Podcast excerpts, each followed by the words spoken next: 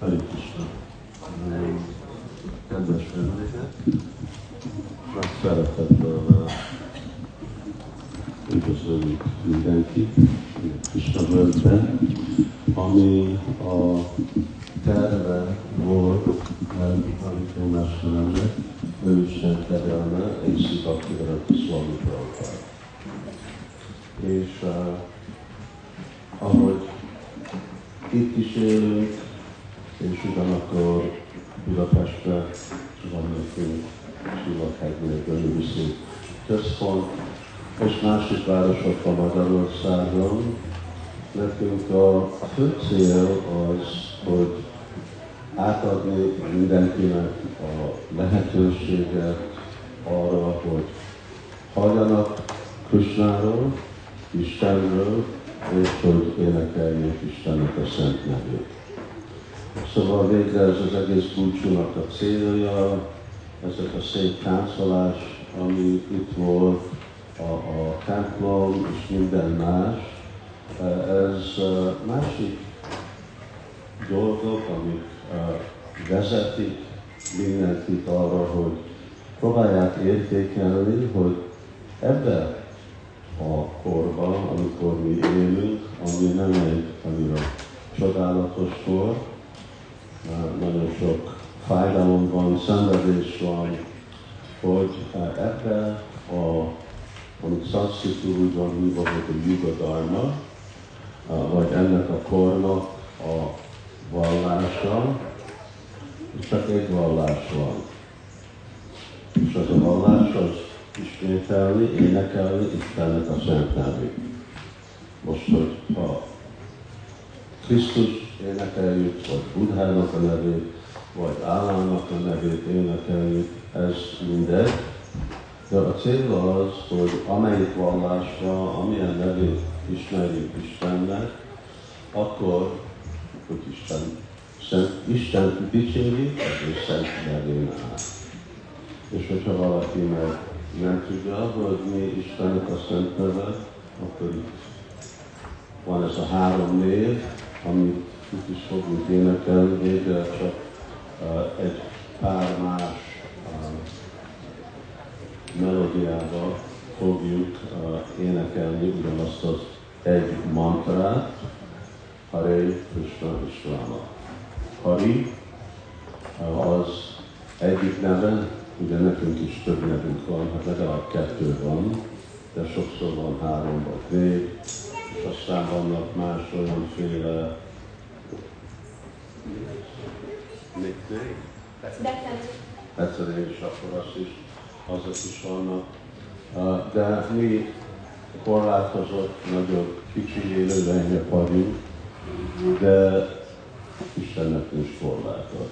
És azért az ő nevének nincs korlátot. Mert minden, ami létezik itt a világban, ez csak egyik aspektusa Istennek a fenségnek, és akkor ezeket a fenségeket lehet dicsérni amiféle más perspektívából. Szóval Hari, az, és ez a három főneve Istennek, az a személy, aki mind a félelmünket, mind a szenvedésünket, mind elviszi. Mikor ismételjük Isten nevét, akkor csak boldog tudunk lenni. Krishna az jelenti, hogy az a személy, aki vonz mindenki, a minden vonzó személy. És miért vonz hát, Isten minket? Hát azért, mert ő a legszebb, ugye, Bibliában úgy kezdődik, hogy, a, hogy, hogy, hogy, hogy az ember Istennek a képébe, hogy teremtő? Igen. Szóval, hogyha mi vagyunk Istennek a képébe teremtve, akkor azt jelenti, hogy Istennek van egy formája. Ez a kép, ez a tükörzése, Istennek a forma persze más, ugye, mert végtelenül hatalmas, és mi meg, mi meg nagyon küzdünk, még a legkisebb dolgokkal. Szóval ő a legszebb, ő a legokosabb, ő a leglemondottabb, ő a leghatalmasabb. Ezek a tulajdonságok vonzák másokat Isten felé. És Ráma, hogy ő a forrása mindegyik örömnek. És azért, mert Isten nem különböző szent nevétől, akkor amikor énekeljük ezt a három nevet, akkor kapcsolatban vagyunk uh, Istennel, és Istennek ezek a csodálatos tulajdonságaival. Jó, el fogunk kezdeni. Olyan magasan van ez a mikrofon, el fogunk kezdeni, hogy itt van valami, és ő fog elkezdeni uh, énekelni Hari. Uh, nagyon szép, tradicionális melódiával. Hát köszönjük nagyon szépen, ezután most már minden készült, is be vagy. Itt vannak más hangszerek, vannak azok, amik tradicionálisak, a harmónium, fuvola, aztán van nekünk a saxofon, és itt ez az elektronikus zongora, persze a legjobban ismert, kivéredés.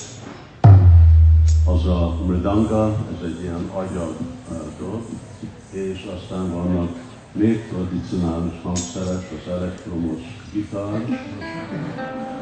amit nem lehet hallani, és a bázis, és a bázis. Nem, ezek a hangszereket nem játszák a lelki világba, de mi itt uh, próbáljunk közelíteni a közösséghez azokkal a féle dolgokkal, amit ők is ismernek. Akkor minden jó? Jó, akkor átadjuk, és akkor valami